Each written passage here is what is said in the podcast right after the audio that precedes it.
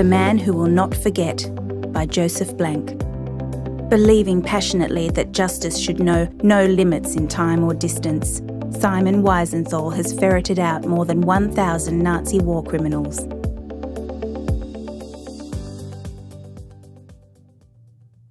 As the Chief Judge recapitulated the defendant's crimes, the two outwardly most impassive listeners in the crowded courtroom in Dusseldorf, West Germany, were the accused, former SS Hauptsturmfuhrer Franz Stangl and Simon Wiesenthal, a private citizen who had tracked Stangl for 20 years and was responsible for bringing him to justice.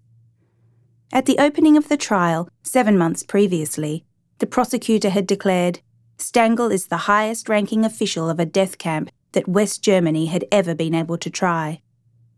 In his two and a half hour review on that cold December 22, 1970, the judge said, The defendant as commandant of the Treblinka extermination camp in Poland, supervised the murder of at least 400,000 men, women, and children. The judge's words gave new life to an ugly piece of history that many people wanted to forget.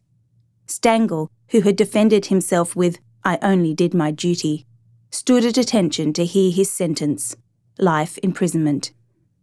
Wiesenthal, a bulky man of a hundred kilograms with grey, thinning hair, a grey moustache, and bright, alert eyes, strode quickly from the courtroom. All his movements give an impression of power, of urgency, as if there isn't enough time for him to do what he wants to do.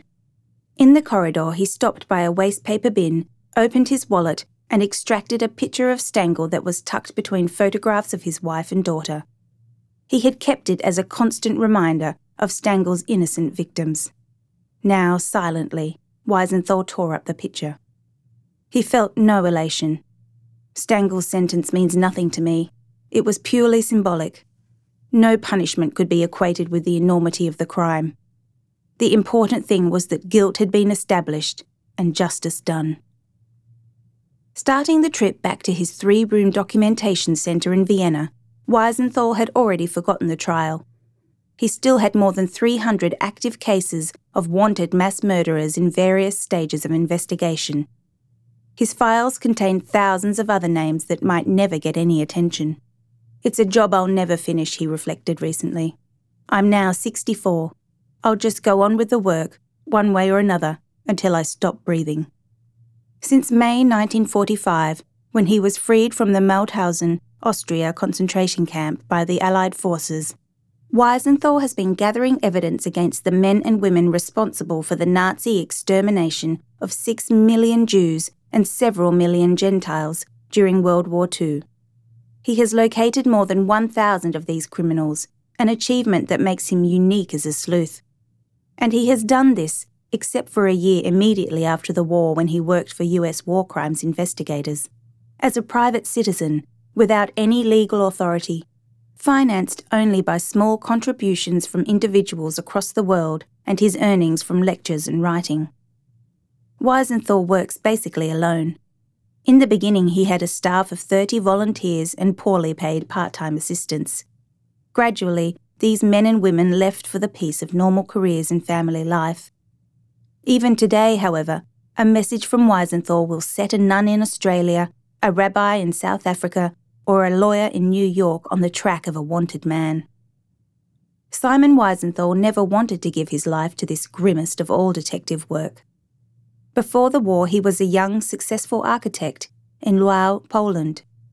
After he and his wife were reunited in late 1945, each had believed the other was dead. They talked about their lives. Everybody in our families has been killed, Wiesenthal told his wife. I can't go back to my profession. How can I build houses until I've done what I can to see that people are safe in them? I can't forget the millions who were murdered. I am alive.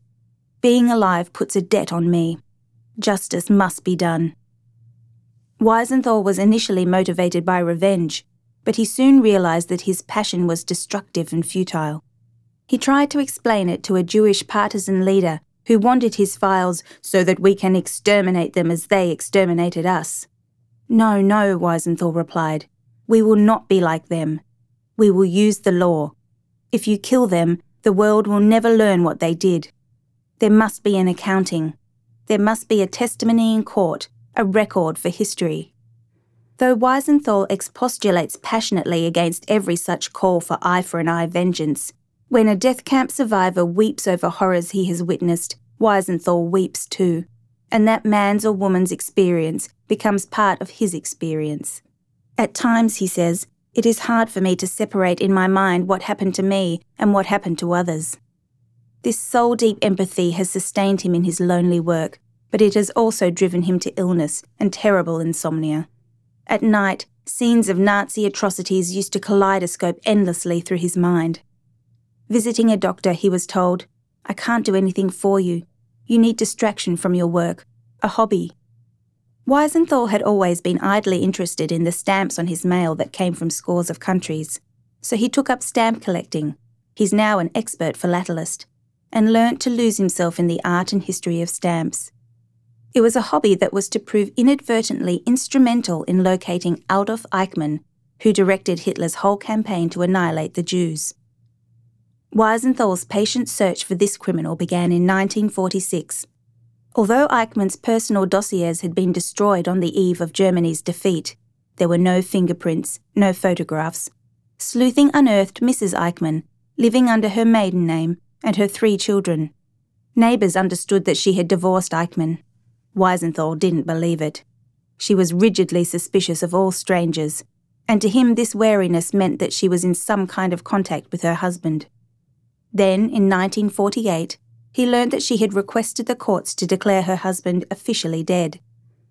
To support her claim, she presented an affidavit from Karl Lucas of the Czechoslovakian Ministry of Agriculture, who swore that he had seen Eichmann dead in Prague on April 30, 1945.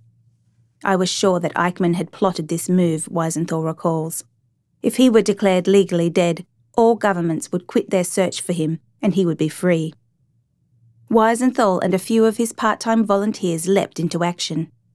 Within two weeks, they had proof that Lucas was married to one of Mrs. Eichmann's sisters. They also produced sworn statements from an SS officer and other witnesses who had seen Eichmann alive after April 30. The court promptly threw out Mrs. Eichmann's petition. Eichmann remained wanted. Although two pre war photographs of Eichmann turned up, the hunt was at a dead end. Then, at Easter 1952, Wiesenthal lost his only contact with his quarry. Mrs. Eichmann and her children had vanished. She had been issued a passport under her maiden name. Eichmann felt safe enough to have his family join him, Wiesenthal figured. One evening, 18 months later, Wiesenthal was discussing stamps with a fellow collector. A beautiful stamp just came from Argentina on a letter from an old acquaintance of mine, the man mentioned. He's a former Wehrmacht officer now training Argentine troops. Talks about meeting people from Germany. Then he read the letter aloud. Wiesenthal was stunned by the words. This awful swine Eichmann who ordered the Jews about. He lives near Buenos Aires. The Eichmann case was alive. The very next day, Wiesenthal sent this information, together with copies of the old photographs, to the Jewish World Congress in New York and the Israeli consulate in Vienna. In late 1959, the Israeli government wrote and told him that it had located Mrs. Eichmann and her three children living with a German named Ricardo Clement in Buenos Aires. Two Israeli agents visited Wiesenthal to review the history of the case. Clement has to be Eichmann, Wiesenthal told them. There's no other reason why Mrs. Eichmann would leave her home here and sneak away with the children to Buenos Aires. We must be certain. We can't make a mistake in identification. We need a picture more recent than those old shots you sent us. A few months later, Wiesenthal read that Eichmann's father had died, and he recalled the early years of his search when he would frequently pursue tips about Eichmann's presence, only to have the man always turn out to be Otto, one of Eichmann's four brothers. The resemblance between the two must have been striking. Wiesenthal found the Eichmann family burial plot in Linz, Austria, and carefully examined the terrain for 100 metres around it. Then he travelled to Vienna, where he hired two photographers and told them, I need pictures of everybody attending this funeral, but you must not be seen. He sketched possible hiding places for them. Five hours after the ceremony, Wiesenthal studied blown up images of the brothers' faces. They very strongly resembled one another. and the pre war photographs of Eichmann. Later, armed with a magnifying glass, he pointed out to Israeli agents the similar head and facial characteristics. Let your imagination age Eichmann in accordance with the way his brothers look today, especially this one, Otto, Wiesenthal instructed the agents. What you see in your mind's eye is probably a very good likeness of this Ricardo Clement. On May 23, 1960, Eichmann was arraigned in Israel. From Jerusalem, Wiesenthal received a telegram.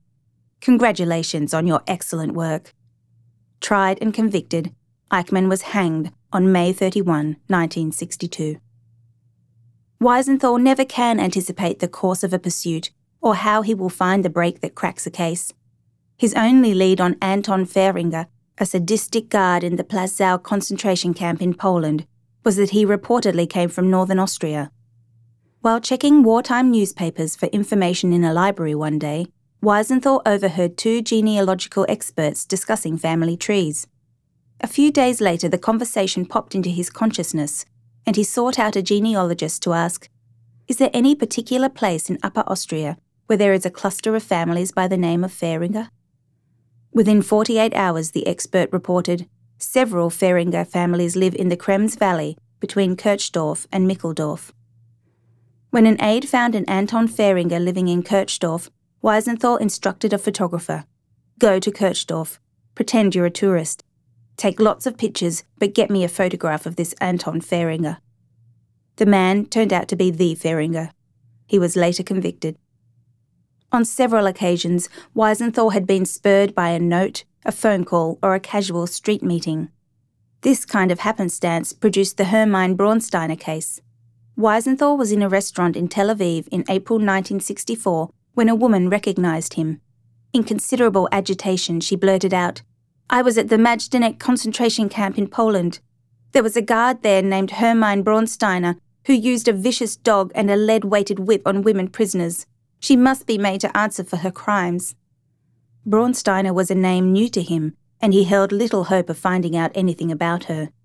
But legal records showed that 15 years earlier, Braunsteiner had been tried and sentenced to three years in prison for torturing female inmates at the Ravensbrück concentration camp in Germany. She had been acquitted, however, of charges involving her service at Majdanek, a death camp where more than 100,000 perished. Wiesenthal then called on his worldwide network of friends. He obtained incriminating statements about Braunsteiner's actions at Majdanek from survivors in Poland, Israel, and Yugoslavia. He picked up her trail at the prison where she was released and followed her through Austria to Germany, where she had met and married an American construction worker. In 1963, she had obtained US citizenship and was now in New York knowing that she could never have acquired citizenship without denying that she had been convicted of a crime. Wiesenthal informed the US government, which is now trying to deport her as an undesirable alien. As has happened frequently in Austria and Germany, many neighbours are sympathetic to the accused, saying, She's a quiet person who never bothers anybody. Her husband exclaimed in resentment, Didn't you ever hear the expression, let the dead rest? For Wiesenthal, the dead can never rest until justice is done, and neither can he. That's why he keeps scratching for information about Martin Bormann, Hitler's chief advisor, who Wiesenthal is convinced escaped to South America. That's why Franz Stangl was finally convicted after a 20 year chase. Stangl had been arrested at the end of the war, but escaped and vanished with his wife and three daughters. No break came until February 22, 1964, when a shabby, shuffling, middle aged man appeared at Wiesenthal's office. He said, I was a rank and filer with the Gestapo during the war. I read an article in the paper about you the other day, and you said that Franz Stangl was wanted for war crimes. I know where he is. You'll have to pay for the information. They finally agreed on $6,000 if the information led to an arrest.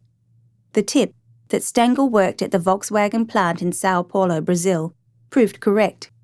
He was leading a pleasant, inconspicuous life in Sao Paulo and owned a house, two cars, and several guns. A relative had informed him of the newspaper story mentioning his name, the same article that had brought in the Gestapo man. Stangl wasn't worried. What could a powerless private citizen, sitting in an office some 10,000 kilometres away, do to him? Besides, Brazil had never been cooperative in efforts to track down Nazis.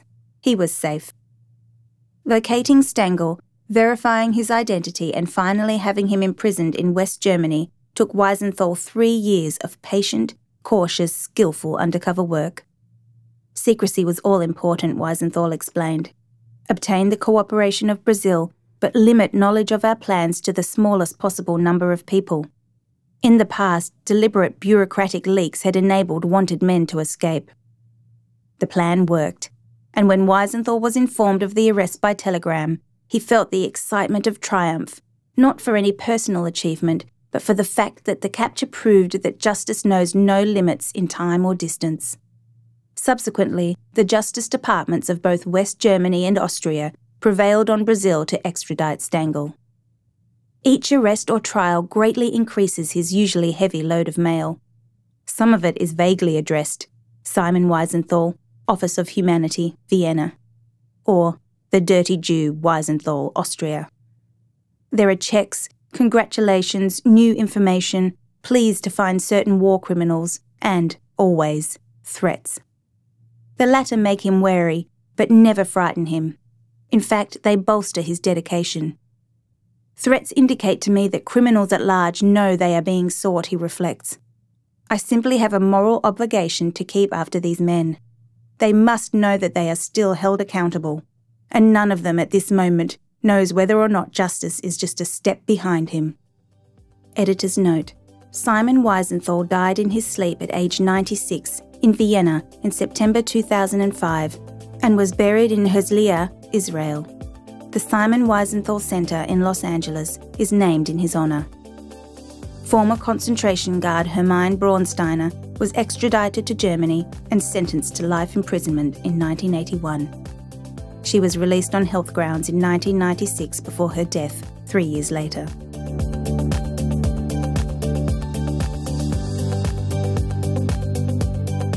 For more RD Talks, visit readersdigest.com.au. Brought to you by Reader's Digest Australia. Narration by Zoe Mernier. Sound production by Ricky Price.